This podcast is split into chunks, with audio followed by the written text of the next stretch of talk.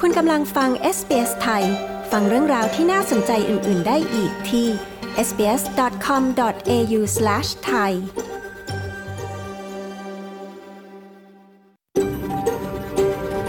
SBS, a world of difference. You're with SBS Thai on mobile, online, and on radio. คุณกำลังฟัง SBS ไทยทางโทรศัพท์มือถือออนไลน์และวิทยุ เราขอแสดงความขอบคุณเจ้าของดั้งเดิมของดินแดนที่เรากำลังกระจายเสียงจากที่นั่นในวันนี้ SBS ไทยขอแสดงความเคารพ ต่อชาววารันจูรีวอยวารัง ของชาติคูลิน และต่อผู้อาวุโสทั้งในอดีตและปัจจุบัน เรายังขอแสดงความขอบคุณเจ้าของดั้งเดิมของดินแดนชาวอบอริจิน และชาวเกาะทอร์เรสเตรตทั้งหมด ที่คุณกำลังรับฟังเราจากที่นั่นในวันนี้สวัสดีค่ะ ขอต้อนรับเข้าสู่รายการ SBS ไทยนะคะ คืนนี้พระหัสบดีที่ 8 ธันวาคม พุทธศักราช 2565 ดิฉัน ปริสุทธ์สดใสดำเนินรายการค่ะ เรื่องราวที่เป็นไฮไลท์คืนนี้มีดังนี้ค่ะ Lots of people have lost lots of money to fake charity scams. We don't want you to get caught out this Christmas. We actually want that money to go to the very deserving charities across Australia. มีคำเตือนให้ผู้คนระวังองค์กรการกุศลปลอมที่มาขอรับเงินบริจาคออนไลน์ จะหลีกเลี่ยงอย่างไร เรามีคำแนะนำค่ะ งานโฆษณาก็ Ferrero Rocher เขาก็ชอบกินมาก อันนี้ก็คือแบบประทับใจแล้วนะ แต่ว่าที่ประทับใจที่สุดก็คืองานที่เวลาอิฟได้ถ่ายแฟชั่นกับพวกพี่ๆ เพื่อนๆ ที่ถ่ายเก็บพอร์ตกันนะคะ จะเป็นนางแบบอาชีพในออสเตรเลียได้ต้องเริ่มอย่างไร น้องอีฟจิรานางแบบคนไทยในบริสเบน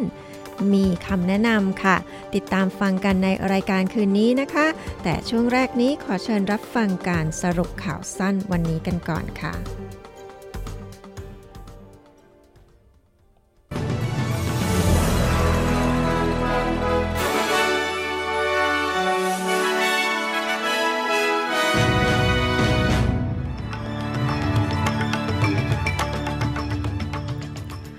รัฐบาลพักแรงงานประกาศโครงการพลังงานหมุนเวียนร่วมกับรัฐและมณฑลต่าง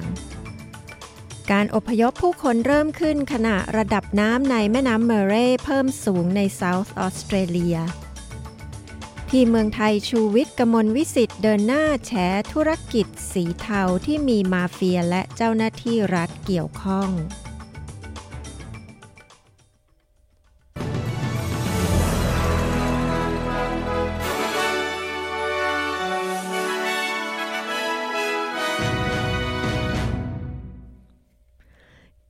ชุมระดับรัฐมนตรีด้านพลังงานของรัฐและสหพันธรัฐได้เสร็จสิ้นลงแล้วที่บริสเบน โดยกลุ่มรัฐมนตรีได้ลงนามในข้อตกลง เพื่อกำหนดกรอบระดับชาติสำหรับพลังงานหมุนเวียน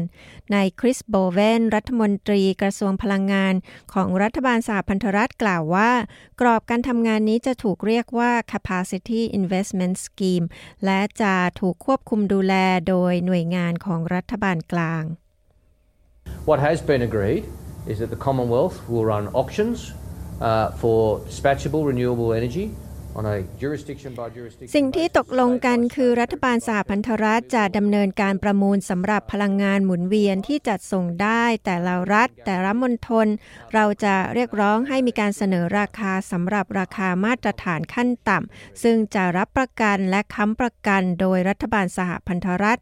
หลังจากนั้นรัฐบาลสหพันธรัฐก็จะแบ่งปันรายได้เหล่านั้น นายโบเวนกล่าว หน่วยบริการให้ความช่วยเหลือฉุกเฉินหรือ SES ของรัฐ South Australia มีคำสั่งให้ประชาชน อพยพออกจากคาราวานพาร์คแห่งหนึ่ง ในเขต Riverlands ของ South Australia ขณะกระแสน้ำท่วม ไหลบ่าไปตามแม่น้ำเมอร์เร่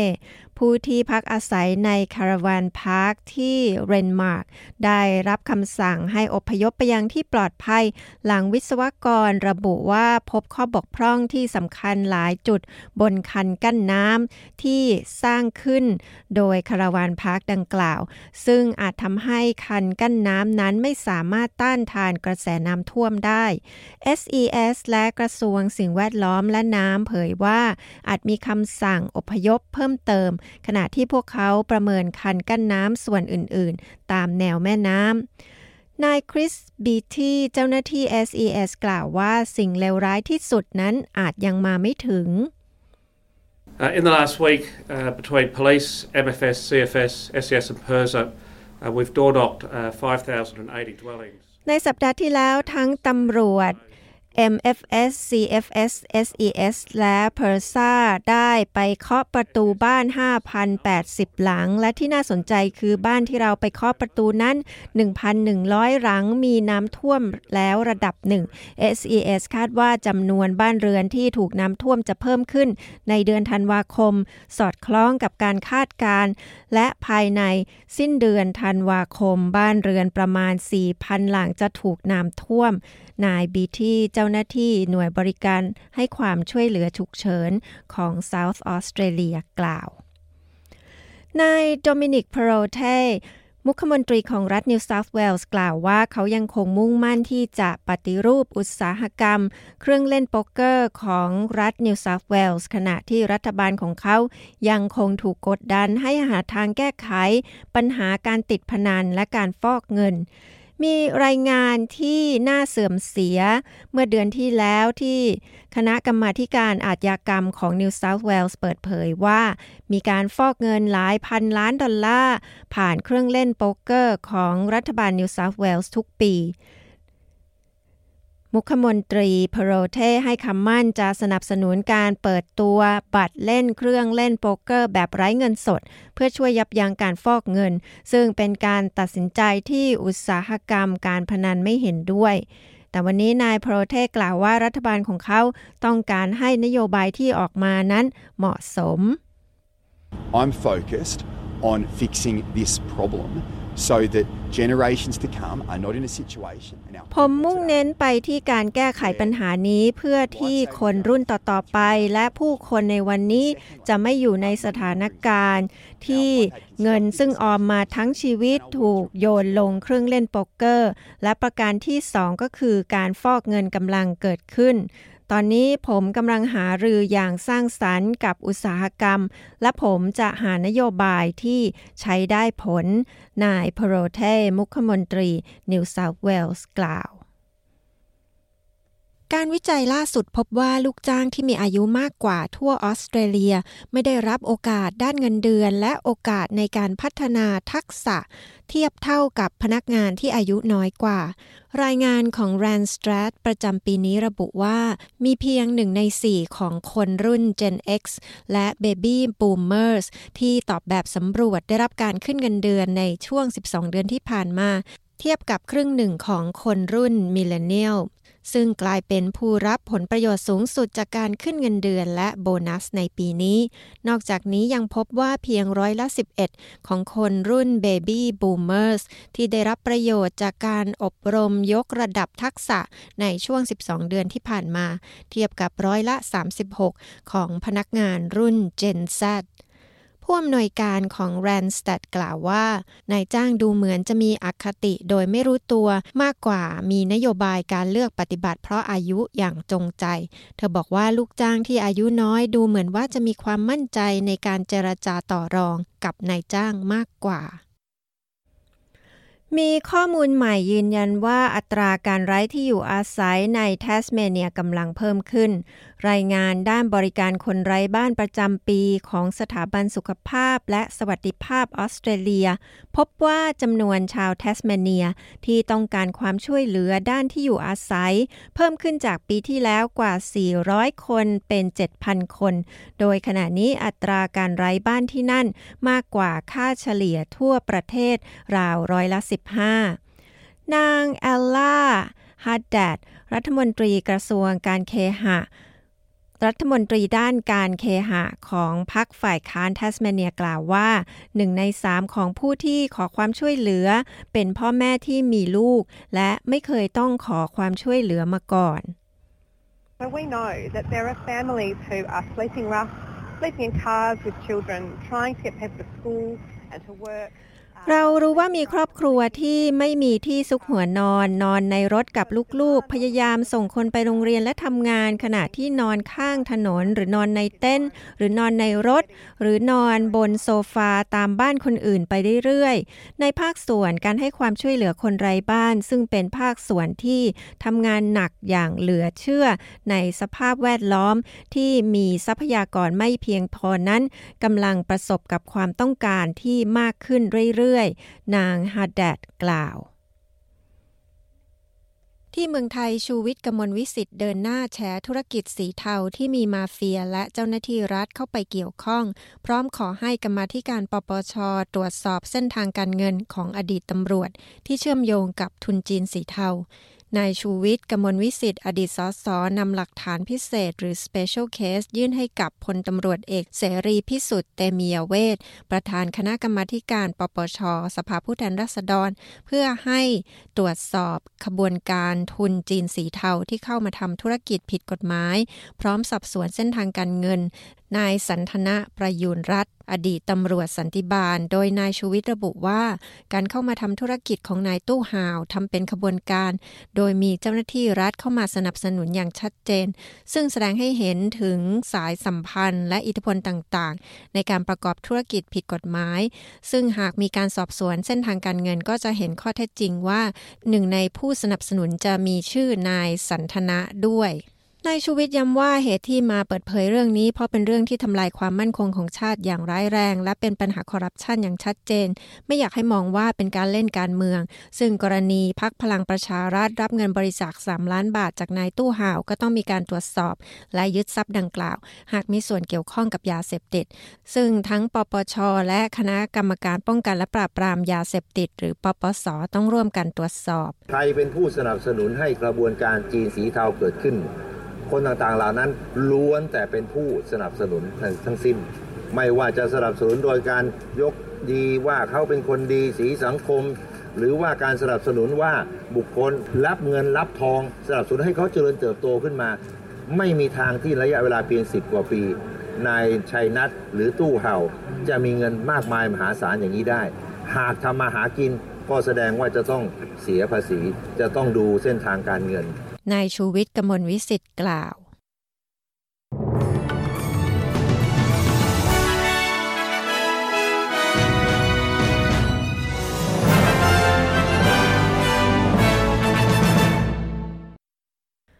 คุณกำลังฟังรายการ SBS ไทยกับดิฉัน ปริสุทธ์สดใสค่ะ คุณสามารถติดตามฟัง SBS ไทยนะคะ และช่วงนี้ก็ยังสามารถฟังถ่ายทอดสดการแข่งขันฟุตบอลโลกได้ทาง SBS Radio App นะคะ ดาวน์โหลดได้ฟรีทาง App Store และ Google Play ค่ะ ส่วนถ้าอยากจะชมการถ่ายทอดสด ทาง World Cup นะคะทางโทรศัพท์มือถือก็ต้องดาวน์โหลด SBS On Demand นะคะสำหรับรายการในวันนี้นะคะ เราก็มีรายงานเรื่องคำเตือนให้ประชาชน ระมัดระวังเวลาบริจาคเงินออนไลน์ค่ะ เพราะว่าอาจจะเจอองค์กรการกุศลปลอมนะคะ จะหลีกเลี่ยงเรื่องนี้ได้อย่างไร ก็ต้องรอฟังกันนะคะ แต่ช่วงนี้มาฟังข่าวเจาะลึกจากประเทศไทยกันก่อนค่ะ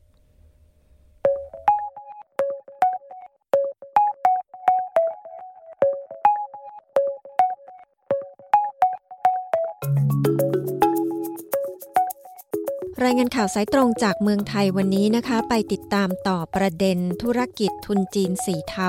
ที่พบว่าอาจมีตำรวจเข้าไปพัวพันและช่วยเหลือนายตู้ห่าว พร้อมกับเรื่องข้อร้องเรียนตึกดัง ที่ถูกกล่าวหาว่าดัดแปลงตึกไม่ถูกต้องนะคะ ติดตามได้จากคุณชาดาสมบูรณ์ผล ผู้สื่อข่าวพิเศษ ผู้สื่อข่าวพิเศษของ SBS ไทยประจำประเทศไทยค่ะ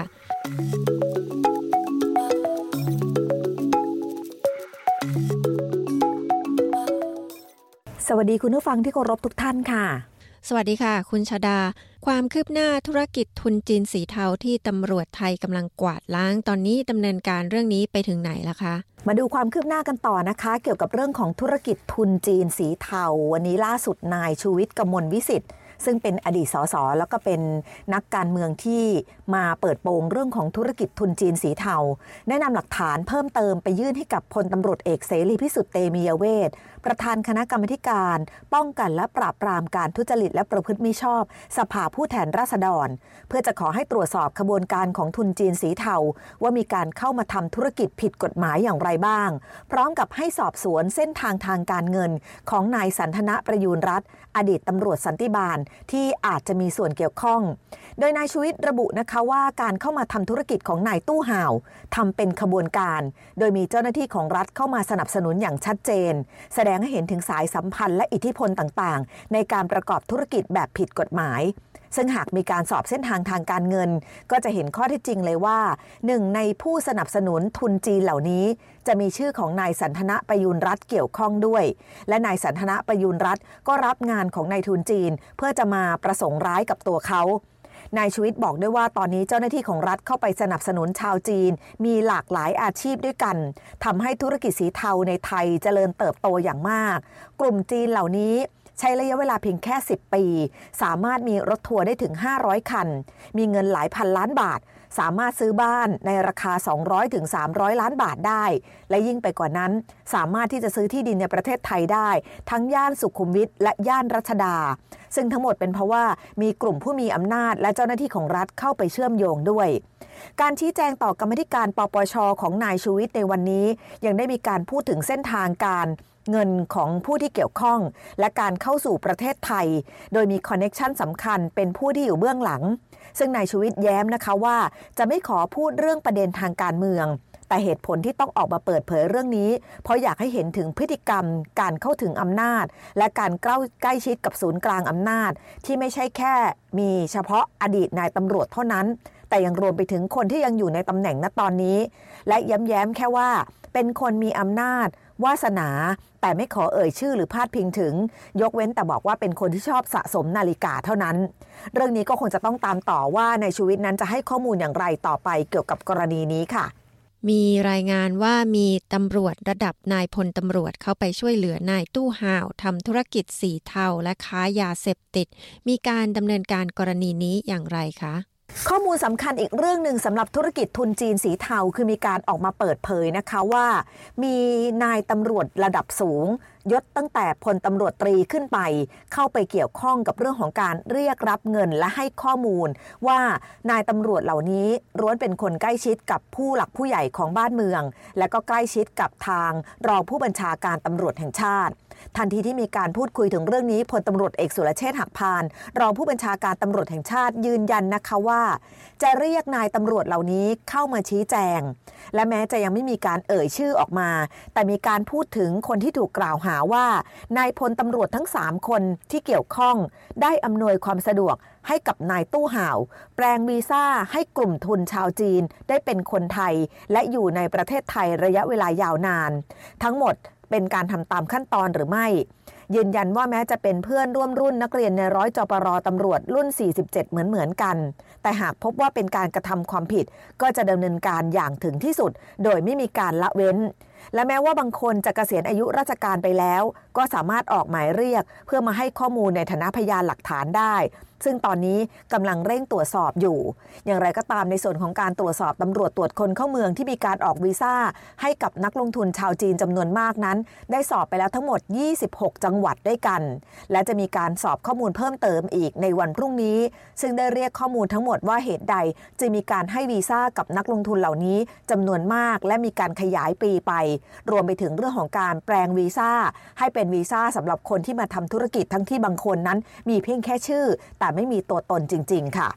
มีข้อร้องเรียนถึงตึกสูงที่มีชื่อเสียงที่เมืองไทยนะคะ ว่ามีการดัดแปลงตึกอย่างไม่ถูกต้อง มีรายละเอียดเรื่องนี้อย่างไร เพราะว่าถือเป็นตึกที่ก็ได้รับความชื่นชอบอย่างมากทีเดียวใช่ไหมคะ กรณีนี้ถือเป็นกรณีที่สร้างความฮือฮาอยู่พอสมควรนะคะ หลังจากที่สภากรุงเทพมหานคร เข้าไปตรวจสอบเรื่องการใช้พื้นที่บนอาคารสูง ว่าเป็นอาคารผิดประเภท ปรากฏว่าคณะกรรมการปกป้อง และรักษาความสงบเรียบร้อยของสภากรุงเทพมหานครลงพื้นที่ร่วมกับสำนักการโยธา สำนักงานป้องกันบรรเทาสาธารณภัย และสำนักงานเขตบางรักกรุงเทพมหานคร พื้นที่ที่ไปตรวจสอบเป็นอาคารสูงกว่า 60 ชั้น และได้รับการร้องเรียนว่า ได้มีการใช้พื้นที่บนชั้นดาดฟ้าของอาคาร ที่เป็นลานจอดเฮลิคอปเตอร์ทำเป็นร้านอาหารสุดหรูเนื่องจากมีการตรวจสอบแล้วก็พบว่าอาคารดังกล่าวนี้มีการเปลี่ยนแปลงจริงค่ะ โดยในชั้นที่ 64 ถูกทำเป็นร้านอาหาร ไม่มีลานจอดเฮลิคอปเตอร์ตามที่เคยปรากฏเอาไว้ และเมื่อมีการตรวจสอบบันไดหนีไฟก็พบว่าในชั้นที่ 63 ถูกทำเป็นครัวของร้านอาหาร ไม่สามารถวิ่งหนีไฟลงไปด้านล่างได้ ถือว่าเป็นการดัดแปลงลานจอดเฮลิคอปเตอร์มาเป็นร้านอาหารอย่างชัดเจน ซึ่งอาจจะเข้าข่ายขัดแย้งต่อข้อบัญญัติกรุงเทพมหานคร และการกระทบต่อการรักษาความปลอดภัยของอาคารสูง หลังจากนี้จะมีการแจ้งให้กับเจ้าของอาคาร เข้ามาชี้แจงข้อเท็จจริงต่อกรุงเทพมหานคร ว่ามีการดัดแปลงอาคารหรือไม่ และจากนั้นจะดำเนินคดีตามกฎหมายต่อไปสำหรับอาคารดังกล่าวนี้ตั้งอยู่บนถนนสีลมเขตบางรักค่ะเป็นตึกราฟ้า มีความสูงถึง 68 ชั้น เป็นอาคารที่สูงเป็นอันดับ 8 ของประเทศไทย เริ่มก่อสร้างเมื่อปี 2534 และเปิดใช้งานเมื่อปี 2544 ลักษณะของอาคารคือจะมีทั้งสำนักงาน อยู่บริเวณบนสุด เป็นโดมสีทอง ถูกแบ่งการใช้งานเป็น 2 ส่วนด้วยกัน คือส่วนของโรงแรม และส่วนของคอนโดมิเนียม ซึ่งขณะที่เจ้าหน้าที่ตรวจสอบอาคารอยู่ก็มีลูกบ้านของคอนโดมิเนียมเข้ามาร้องทุกข์ถึงเรื่องของความไม่ปลอดภัยเช่นกันสำหรับเรื่องของอาคารนี้ปรากฏว่าเป็นโรงแรมที่มีชื่อเสียงค่ะ เรียกว่าโรงแรม lebua at State Tower เป็นโรงแรมสัญชาติไทยชื่อเสียงก้องโลก เจ้าของฉายาแห่งความสำเร็จในฐานะที่เป็นบริษัทที่มีคนเดินทางมาใช้บริการแล้วมากกว่า 7 ล้านคนจาก 62 ประเทศทั่วโลก มาดูรายละเอียดของร้านอาหารกันหน่อยค่ะ ที่ในส่วนของเป็นร้านอาหารเขาบอกว่าเป็นไฮโซ เป็นไฮไลท์ระดับโลกที่หลาย ๆ คนที่มีชื่อเสียงเคยเดินทางมาที่นี่เพราะในจุดของส่วนเลอบัว จะมีร้านอาหารราวๆทั้งหมด 10 แบรนด์ด้วยกัน และบางแบรนด์จะเป็นร้านมิชลิน 2 ดาว เป็นร้าน rooftop ระดับก้องโลก และสามารถทำเงินให้มากในช่วงของโควิด -19 ที่ผ่านมาสำหรับนักท่องเที่ยวทั้งชาวไทยและชาวต่างชาติที่มาใช้บริการ ต่างก็กินอาหารอร่อย ไปพร้อมกับการดูวิวหลักล้านของกรุงเทพมหานคร ซึ่งตลอดเวลาที่มีการเปิดให้บริการ พบว่ามีลูกค้ามาใช้บริการมากถึง 7 ล้านคนแล้ว และหากว่ายังคงดำเนินการต่อไปก็คาดว่าจะเป็นหนึ่งในร้านอาหารที่ได้รับความสนใจจากนักท่องเที่ยวทั่วโลกที่มาท่องเที่ยวในประเทศไทยค่ะ ดิฉันชาดาสมบูรณ์ผลรายงานข่าวสำหรับ SBS ไทย รายงานจากกรุงเทพมหานครค่ะ SBS SBS SBS SBS SBS SBS Radio SBS ไทยบนวิทยุ ออนไลน์ และบนโทรศัพท์เคลื่อนที่ของคุณ คุณกำลังฟัง s อ s ไทยกับดิฉัน ปริสุทธ์สดใสนะคะ s อ s ไทยนำเสนอข้อมูลข่าวสารที่สำคัญสำหรับการใช้ชีวิตของคุณในออสเตรเลียค่ะ ไปติดตามเราได้ที่เว็บไซต์ของเรานะคะ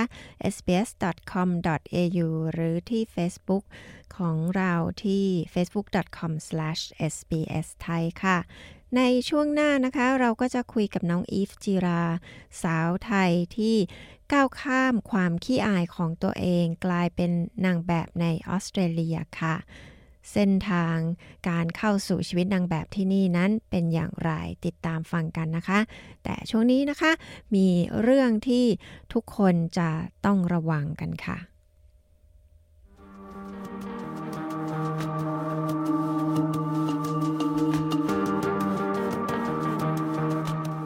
จากการพุ่งขึ้นของเหตุข้อมูลรั่วไหลในปีนี้ ผู้เชี่ยวชาญจึงเตือนว่าจะมีการหลอกลวงกันมากขึ้น เมื่อช่วงเทศกาลคริสต์มาสใกล้เข้ามา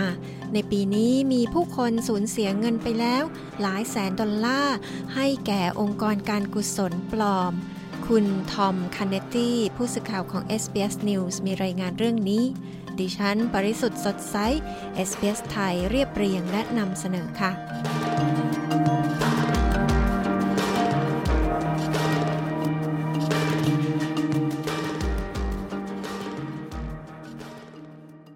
กำกับดูแลแห่งชาติด้านองค์กรการกุศล ขอให้ทุกคนมีน้ำใจ แต่ต้องระมัดระวังก่อนที่จะบริจาคเงิน ให้องค์กรการกุศลต่างๆ ในช่วงเทศกาลนี้ ในปีนี้จนถึงขนาดนี้ มีผู้คนสูญเสียเงินไปแล้วหลายแสนดอลลาร์ให้แก่องค์กรการกุศลปลอมๆ คุณเดโบราเจนคินส์ รักษาการแทนกรรมธิการด้านองค์กรการกุศล และองค์กรไม่มุ่งหวังผลกำไรในออสเตรเลียกล่าวว่าสำคัญอย่างยิ่งที่ผู้คนจะต้องระมัดระวังมากกว่าที่เคย It's more than important than ever to do a quick check of our charity register before donating this festive season. สำคัญกว่าที่เคยที่เราจะต้องตรวจสอบการจดทะเบียนองค์กรการกุศล หรือ Charity Register ก่อนจะบริจาคในช่วงเทศกาลนี้ อย่าคลิกลิงก์ในข้อความและอีเมลเด็ดขาด ฉันรู้ว่าผู้คนอาจรู้สึกสงสารจับใจ แต่ให้ไปที่เว็บไซต์ขององค์กรการกุศล และบริจาคที่นั่น สิ่งที่เรากำลังเตือนคือ ให้ระมัดระวัง แต่มีน้ำใจในวันคริสต์มาสนี้ ผู้คนมากมายได้สูญเสียเงินนไปจำนวนมาก จากกลการหลอกลวง และองค์กรการกุศลปลอมๆ เราไม่ต้องการให้คุณตกเป็นเหยื่อในวันคริสต์มาสนี้ เราต้องการให้เงินจำนวนนั้นไปยังองค์กรการกุศลที่สมควรได้รับทั่วออสเตรเลีย ดังนั้นอย่างที่กล่าวไปคริสต์มาสนี้ขอให้ระมัดระวัง แต่มีน้ำใจ คุณเจนคินส์กล่าวเธอกล่าวต่อไปว่าผู้คนมักมีความเสี่ยงเป็นพิเศษเมื่อรู้สึกเหนื่อย The The Australian Competition and Consumer Commission does warn that millions of Australians are vulnerable and there has been um, a spate of large scale คณะกรรมาการการแข่งขันและผู้บริโภคของออสเตรเลียเตือนว่า ชาวออสเตรเลียหลายล้านคนมีความเสี่ยง และมีการโจรกรรมข้อมูลจำนวนมากเกิดขึ้นบ่อยครั้ง แต่ก็มีการหลอกลวงเกิดขึ้นอย่างแพร่หลาย โดยเฉพาะอย่างยิ่ง เมื่อผู้คนกำลังยุ่ง หรือเหนื่อยล้า ดังนั้นเรารู้ว่านั่นเป็นความเสี่ยงที่เราทุกคนต้องระวังคุณเจนคินส์กล่าว คุณคริสโกลสมิธผู้บัญชาการปฏิบัติการอาชญากรรมทางไซเบอร์ของตำรวจสหพันธรัฐออสเตรเลียหรือ AFP กล่าวว่าออสเตรเลียกำลังเห็นอาชญากรรมทางไซเบอร์เพิ่มมากขึ้น Um, people do need to be more vigilant around this time, particularly with the, with the online shopping, um, which is a really popular way now for people to, to um, buy their Christmas gifts ผู้คนต้องระมัดระวังมากขึ้นในช่วงเวลานี้ โดยเฉพาะอย่างยิ่งกับการช้อปปิ้งออนไลน์ ซึ่งเป็นวิธีที่ผู้คนนิยมกันมาก ขณะนี้สำหรับการซื้อของขวัญคริสต์มาสและสิ่งต่างๆ ดังนั้นสำหรับสิ่งที่ผู้คนต้องระวังและสิ่งที่ต้องใส่ใจอย่างยิ่งคือ ต้องใส่ใจเกี่ยวกับการให้ข้อมูลส่วนตัวแก่บุคคลที่คุณไม่รู้จักโดยเฉพาะอย่างยิ่งที่ติดต่อเข้ามาทางอีเมล หรือข้อความทางโทรศัพท์ที่คุณได้รับ คุณต้องระมัดระวังอย่างยิ่ง และต้องยืนยันให้ได้ว่า คุณกำลังติดต่อกับใครทางออนไลน์ ก่อนที่คุณจะให้ข้อมูลส่วนบุคคลไป หากคุณมีข้อสงสัยเกี่ยวกับคนที่คุณกำลังติดต่อด้วย คุณควรวางสาย และติดต่อพวกเขาผ่านช่องทางอื่นที่เชื่อถือได้แทน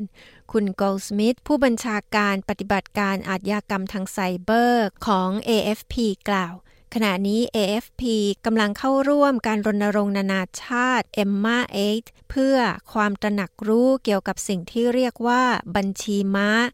And that campaign is a, is a global effort, a global initiative to raise awareness about money muling. What money muling is, is criminal groups, when they are committing frauds and scams, they often need Australian bank accounts in order to move money that they've stolen แคมเปญนี้เป็นความพยายามระดับโลกเพื่อสร้างความตระหนักรู้เกี่ยวกับบัญชีม้า บัญชีม้าคืออะไร ก็คือการที่กลุ่มอาชญากร เมื่อทำการช่อโกงและหลอกลวง พวกเขามักต้องการบัญชีธนาคารของออสเตรเลีย เพื่อเคลื่อนย้ายเงินที่พวกเขาได้ขโมยมาจากเหยื่อออกไปจากเขตอำนาจศาลของออสเตรเลีย ดังนั้นเพื่อที่จะทำเช่นนั้น พวกเขาก็จะใช้บัญชีม้า โดยโน้มน้าวบุคคลใดบุคคลหนึ่งให้เปิดบัญชีธนาคารของออสเตรเลียเพื่อทำการโอนเงิน แทนกลุ่มอาชญากร เราได้เห็นกิจกรรมการหลอกลวงที่หลากหลายที่หลอกลวงให้ผู้คนเปิดบัญชี เช่น การหลอกให้รักออนไลน์ หรือคนที่คุณคิดว่าเป็นเพื่อน หรือคนที่คุณคิดว่ากำลังคบหาดูใจกัน ผู้บัญชาการ Goldsmith กล่าว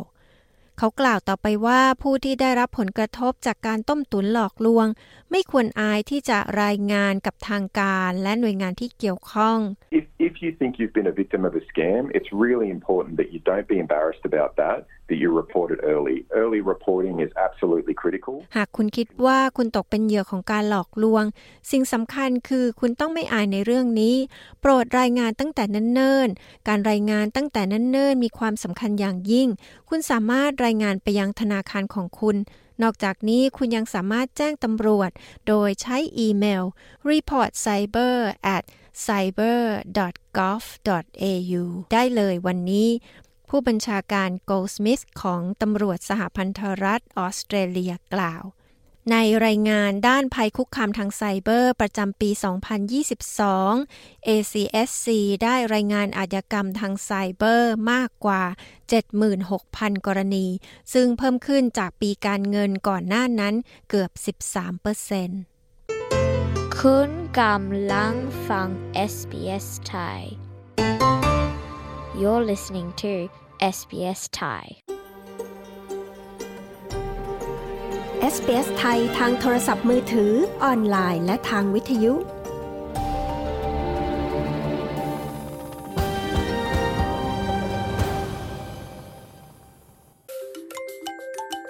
หากคุณชอบฟังรายการ SBS ไทย มาพูดคุยกันต่อบน Facebook ของเรา กดไลค์และแบ่งปันความคิดเห็นของคุณบน Facebook SBS ไทย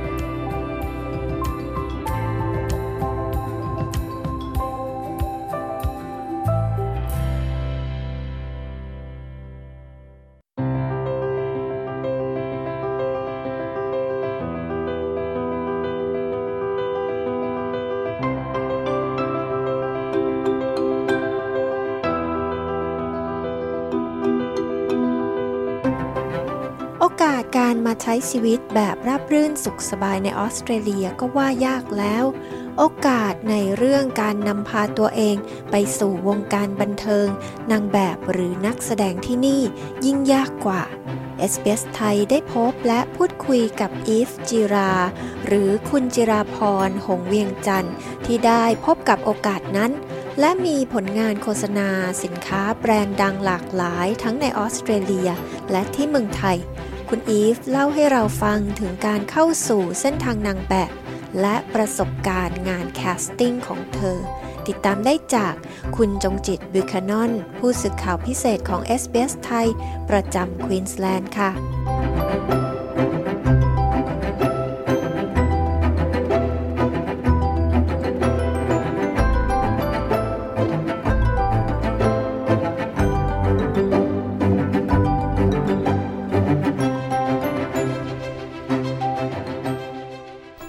ชิ้นนี้นะคะ ก็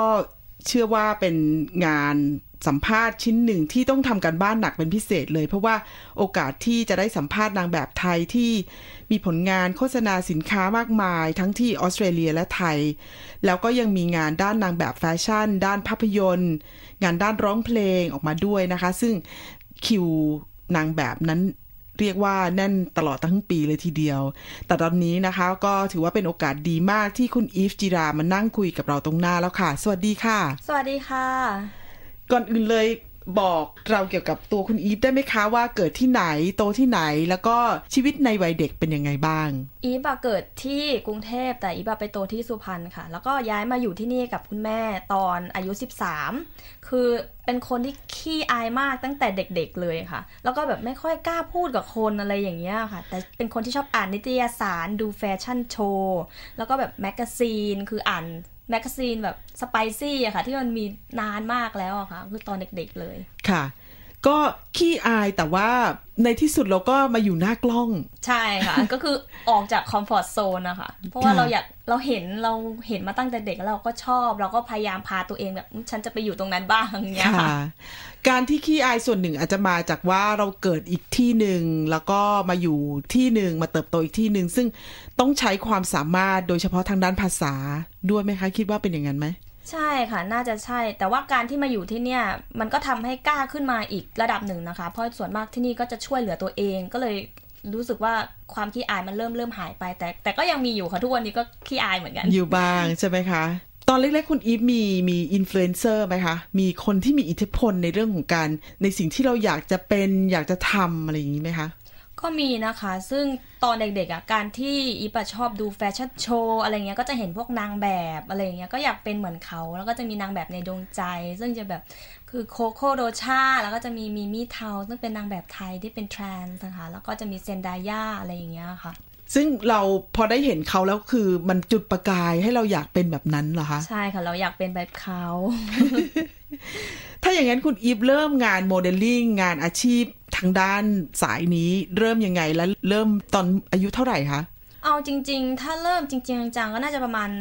3-4ปีที่แล้วนะคะ แต่ว่าตอนเด็กๆก็คือรับถ่ายแบบโปรไฟล์อะไรอย่างเงี้ยมีบ้าง แต่ถ้าเริ่มจริงๆก็3-4ปีที่แล้ว อีฟเริ่มจากการที่อีฟอะเอารูปตัวเองอะไปโพสต์ตามกลุ่มช่างภาพ แล้วก็ก็จะมีคนมาชวนไปถ่าย แล้วก็เริ่มจากการถ่ายโปรไฟล์แล้วก็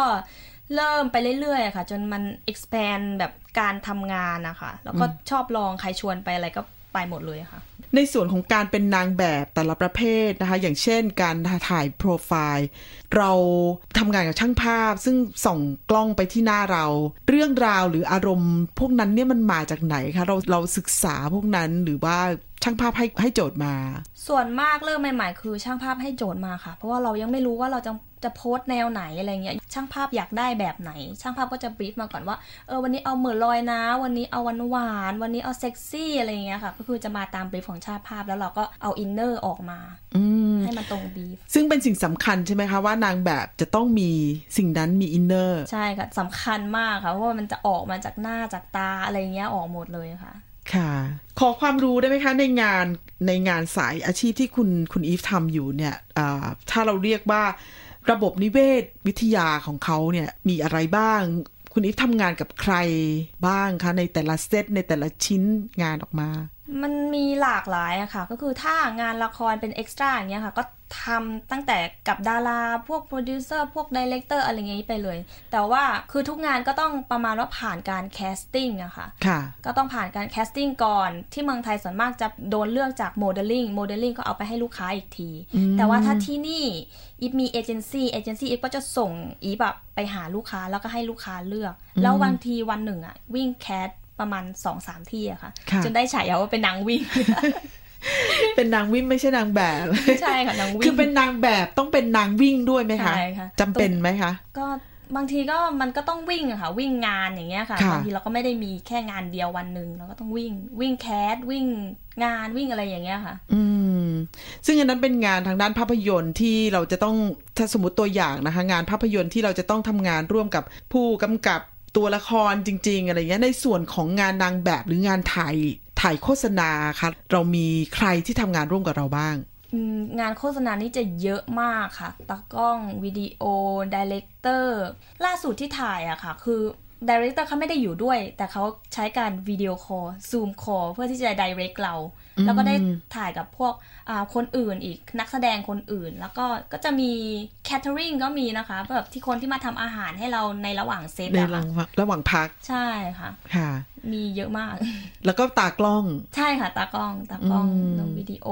พวกเอ่อบางทีเขาก็จะต้องเปลี่ยนเซตเปลี่ยนอะไรก็จะมีคนที่แบบย้ายเซตอะค่ะ ก็คือเยอะเลย หมายถึงว่าการจับเปลี่ยนฉากเปลี่ยนฉากใค่ะการเปลี่ยนฉากอ่จากฉากหนึ่งไปอีกฉากหนึ่งใช่ค่ะอืมใช่ก็จะเป็นทีมที่ใหญ่ ใหญ่มากค่ะ เหมือนกันหรือต่างกันยังไงคะจากในงานประเภทที่ทำอยู่ในประเทศไทย แล้วก็ในออสเตรเลีย อืมไม่ต่างกันเท่าไหร่ค่ะค่ะการทำงานเหมือนเหมือนกัน ในส่วนของขั้นตอนนะคะ อย่างคุณอีฟจะได้งานที่ออสเตรเลียเนี่ย กับการได้งานที่ประเทศไทยเราเหมือนกันหรือต่างกันยังไงบ้างคะนิดหนึ่งค่ะที่เมืองไทยก็เหมือนอย่างที่บอกก็คือมันต้องจาก modeling modeling เขาจะมาหาเราแล้วเราก็จะให้เราไป cast แล้วเขาก็จะส่งให้ลูกค้าเลือกอีกทีว่าจะเอาเราไหมแต่ว่าอย่างกับที่เนี่ยบางทีอะงานเราไม่ต้องไปแคสก็คือเขาส่งเราไปให้ลูกค้าเลย แล้วก็ลูกค้าก็เลือก หรือว่าบางทีเขาก็ส่งเราไป หรือว่าลูกค้าก็โทรมาที่เอเจนซี่ของเราอย่างเงี้ยค่ะแล้วแต่ SBS ไทยทางโทรศัพท์มือถือ ออนไลน์ และทางวิทยุ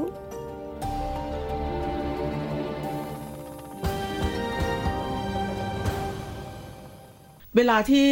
เราเสนองานไปอย่างงาน casting นะคะ เราต้องแข่งกับผู้อื่น เวลางานหนึ่งงานเราต้องแข่งกันเยอะไหมคะ ตัวเลือกที่ที่เขาเลือกอะคะ ก็ค่อนข้างเยอะค่ะ เยอะมากถ้าที่เมืองไทยเวลามีโมเดลลิ่งมาโพสต์หานางแบบหาอะไรอย่างเงี้ยค่ะ โพสต์หนึ่งก็น่าจะมีคนเม้นประมาณ 300 กว่าคนอย่างเงี้ยค่ะ คือทุกคนอยากอยากเข้าไป cast หมดใช่ไหมคะการแข่งขันก็คือแบบการแข่งขันสูงมากค่ะ ตอนนี้คุณอีฟอยู่ในสายงานอาชีพนี้มากี่ปีแล้วคะ ก็สามสี่ปีอะค่ะ ค่ะ ก่อนโควิดพอดีเลยค่ะ ที่เพิ่งเริ่มทำเพิ่งเริ่มทำใช่ไหมคะ มีผลงานอะไรบ้างถ้าเราอยากจะติดตาม สามารถบอกเราได้ไหมคะ ก็มีพวกที่ถ่ายโฆษณาของ Ferrero Rocher ยาสีฟันของ Pepsodent อะไรอย่างเงี้ยค่ะ แล้วก็มีมี cover เพลงอยู่บ้างนิดนึงใน YouTube แล้วก็ส่วนมากก็จะถ่ายแบบให้พวกร้านเสื้อผ้าเขาเชิดคิงอะไรอย่างเงี้ยค่ะ ค่ะ จำได้ไหมงานแรกที่เราทำเนี่ยค่าจ้างประมาณไหน แล้วเรารู้สึกแบบอยากได้อีกอยากทำอีก ก็เอาจริงๆงานแรกที่ได้เงินก็คือถ่ายโปรไฟล์ที่นี่อะค่ะเขาให้ชั่วโมงละเจ็ดสิบดอลซึ่งก็ก็ไม่ถือว่ามันน้อยนะยูว่ามันเยอะอยู่ยูก็ชอบแล้วก็คือก็ถือว่าเป็นค่าแรงในระดับที่มืออาชีพนะใช่ไหมคะ ก็น่าจะนะคะยูก็ไม่รู้ค่ะเขาให้เท่านี้ยูก็ไป งานที่ถ่ายมาหรือผลงานที่เราทำมาไม่ว่าจะเป็นทางด้านหนังนางแบบ หรือว่าการร้องเพลงมีมีอะไรที่เราประทับใจที่สุดไหมแบบว่าเหมือนทำงานกับช่างภาพที่เราชอบที่สุด หรือว่าเป็นสินค้าที่เราหูชอบมาตั้งแต่เด็ก ๆ อะไรอย่างเงี้ยงานโฆษณาก็ Ferrero Rocher เขาชอบกินมาก อันนี้ก็คือแบบประทับใจแล้วนะ แต่ว่าที่ประทับใจที่สุดก็คืองานที่เวลาอีฟได้ถ่ายแฟชั่นกับพวกพี่ๆ เพื่อนๆ ที่ถ่ายเก็บ port กันนะคะ ซึ่งทุกคนแบบไม่ได้ ใช้เงินทุกคนแบบเอาเหมือนเอาลงแรงมาทำกันชิ้นงานหนึ่งออกมานะคะ เพราะมันได้เหมือนมันได้ปล่อยอะค่ะ ได้ทำอะไรในที่ตัวเองชอบไม่ต้องรอลูกค้า brief อะค่ะอืมหมายถึงว่างานแฟชั่นการถ่ายแบบแฟชั่นเนี่ยเป็นงานที่ค่อนข้างไม่ค่อยมีกฎระเบียบอะไรมากเหรอคะใช่ค่ะก็ก็ไม่เชิงว่าไม่มีกฎระเบียบค่ะ แต่ว่าทุกคนสามารถใส่อะไรลงไปลงได้ด้วยกันนะคะเหมือนการแชร์กันเงี้ยค่ะ แสดงความเห็นใช่ค่ะ วันนี้ใส่ชุดนี้นะเอ้ย ไม่เอาดีกว่าเอาชุดแบบนี้ถ่ายภาพแบบนี้ดีกว่าอะไรอย่างเงี้ยค่ะเราสามารถเราสามารถแบบให้ออกความคิดเห็นได้ อืมตอนนี้คุณอีฟกำลังทำโปรเจกต์อะไรที่กำลังทำอยู่ แล้วก็มีแพลนมีแผนที่จะทำอะไรต่อไปไหมคะ ในเรื่องของสายอาชีพที่เราทำอยู่ คือตอนนี้อีฟคิดว่านะคะ คืออยู่บริสเบนอะเมืองมันเล็กอีฟไม่แน่ใจว่าอีฟอยากจะย้ายไปอยู่ที่เมืองที่มันใหญ่กว่านี้ที่มันแบบมีโอกาสที่มันเยอะกว่านี้นิดนึง หรือว่าก็ยังไม่แน่ใจอะค่ะ ก็ดูไปเรื่อยๆแต่ก็อาจจะมีแผนทำซิงเกิลออกมาด้วยสักปีหน้าอะไรอย่างเงี้ยเพราะว่าอีฟชอบร้องเพลงอีฟก็ cover แต่เพลงเขาอาจจะมีออกมาค่ะ ก็ตอนนี้ก็ซุ่มทำอยู่เรียกว่าซุ่มซุ่มก่อนคิดก่อน คิดอยู่ค่ะ เป็นการเขียนเพลงเองแล้วผลิตเองหรือว่าทำงานร่วมกันกับทีมผู้ผลิตนะคะ ก็หาผู้ผลิตค่ะ เพราะว่าจะมองไม่ครีเอทีฟพอที่จะเขียนเองค่ะ ก็คือต้องหานักแต่งเพลงนะคะ คือถ้าเกิดท่านผู้ฟังที่ติดตามฟังเราอยู่ ก็มีความสนใจก็คุยกันได้ใช่ไหมได้ค่ะค่ะ มาถึงตอนนี้นะคะ ถ้าท่านผู้ฟังที่ฟังสัมภาษณ์ของคุณอีฟอยู่แล้วก็อยากที่จะเข้าสู่สายงานอาชีพนี้บ้าง คุณอิฟแนะนำอะไรยังไงบ้างคะคือเริ่มแรกเลยนะคะ ถ้าอยากทำสายงานนี้ต้องใจรักจริงๆ เพราะว่ามันต้องอาศัยความอดทนทำแรก ๆ อาจจะได้เงินน้อยหรือไม่ได้เลยก็มีเราต้องเราต้องอดทนมาก เพราะว่าการเก็บ port เก็บโปรไฟล์มันสำคัญมากสำหรับสายงานนี้นะคะ ซึ่งก็คือยิ่งตอนแรกใหม่ ๆ เลยอะเรายิ่งไม่รู้ว่าจะเริ่มจากตรงไหน มันเริ่มยากมากค่ะ ใช่ค่ะ แล้วก็คือต้องกล้าที่จะลองอะค่ะ ลองอะไรใหม่ ๆ อย่างเงี้ยค่ะ คือเพราะว่าอีฟการเก็บ port ครั้งแรกอีฟก็ไม่ได้เงินเยอะแต่อีฟก็อีฟก็ไปอีฟก็กล้าที่จะลอง แล้วก็ทัศนคติคือสำคัญมาก เพราะว่าวงการนี้อาจจะโทสิก เพราะว่าเราต้องดูแลตัวเองตลอดเราต้องดูดีตลอด แล้วมันอาจจะแบบบั่นทอนจิตใจ ถ้าเราแบบเอ้ยวันไหนเราดูไม่ดีอย่างเงี้ยเราเราเหนื่อยเราอะไรอย่างเงี้ย มันก็จะไม่ดีกับงาน เพราะงานมันก็ต้องขายรูปร่างหน้าตาอะไรอย่างเงี้ยค่ะหมายถึงว่าเป็นนางแบบหรือดาราหรือว่า cover model อย่างนี้จะต้องสวยตลอดเวลาใช่ไหมมัคะนก็ไม่เชิงสวยตลอดแต่ทำให้ตัวเองรู้สึกดีตลอดอะค่ะรู้สึกดีกับตัวเองตลอดไม่คิดว่าแบบโอ้ยวันนี้ทำไมต้องพยายามพยายามทำให้ตัวเองรู้สึกดีอะค่ะ healthy ให้มัน mental health มันดีอะค่ะ ค่ะ ซึ่งเรามีแบบนั้นเราต้องเดินทางก้าวผ่านอะไรแบบนั้นด้วยใช่ไหมคะ ต้องค่ะ บางทีเราก็รู้สึกโทสิกกับตัวเองว่าเอ้ยทำไมวันนี้แบบมุ้ยสิวมาขึ้นอะไรวันถ่ายงานอะไรอย่างเงี้ยค่ะ มันมันวอรี่มันวอรี่ว่ากลัวเราไม่ดีพอ เพราะทุกคนก็คือวงการนี้มันมีหลายคนหลายรูปแบบเขาก็สวยๆกันทั้งนั้นเราก็อยากสวยเหมือนเขาถ้าเราไม่สวยบางทีเราก็คิดว่าเออเราไม่สวยเหมือนเขาหรอกแต่ว่าอย่าลืมว่าเราต้องเป็นตัวเองค่ะอืมอันนี้สำคัญมากใช่ไหมคะใช่ค่ะค่ะ คุณอีฟทำงานนี้มาก็ห้าปีแล้วใช่ไหมคะค่ะ มี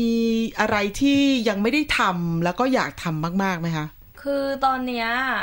ก็ได้ทำมาหลายอย่างนะคะ แต่ว่ายังมีสิ่งที่อยากทำมาก ๆ เลยก็คือการได้แบบได้ไปถ่ายลงปกแมกกาซีนที่ชอบตั้งแต่เด็กๆ แล้วก็แบบได้ไปถ่ายให้สินค้าใหญ่ๆ สินค้าที่แบบดัง ๆ ที่เราชอบอย่างแบบพวกชาแนลดีโออะไรเงี้ยค่ะค่ะก็ก็ฝันไว้อยู่อืมว่าอยากทำตรงนั้น ค่ะ ถ้ามาถึงจุดนั้นแล้วเนี่ย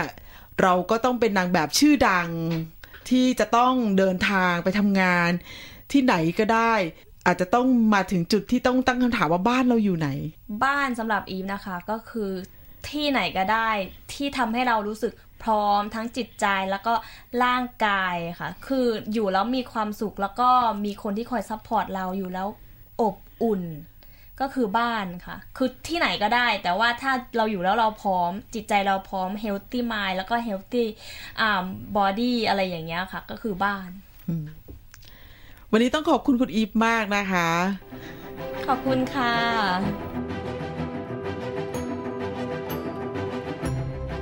ที่ผ่านไปนั้นก็เป็นการพูดคุยกับคุณอีฟจิรา หรือคุณจิราพรหงเวียงจันทร์ โดยคุณจงจิตบิคานอน ผู้สื่อข่าวพิเศษของ SBS ไทย ประจำควีนสแลนด์นะคะ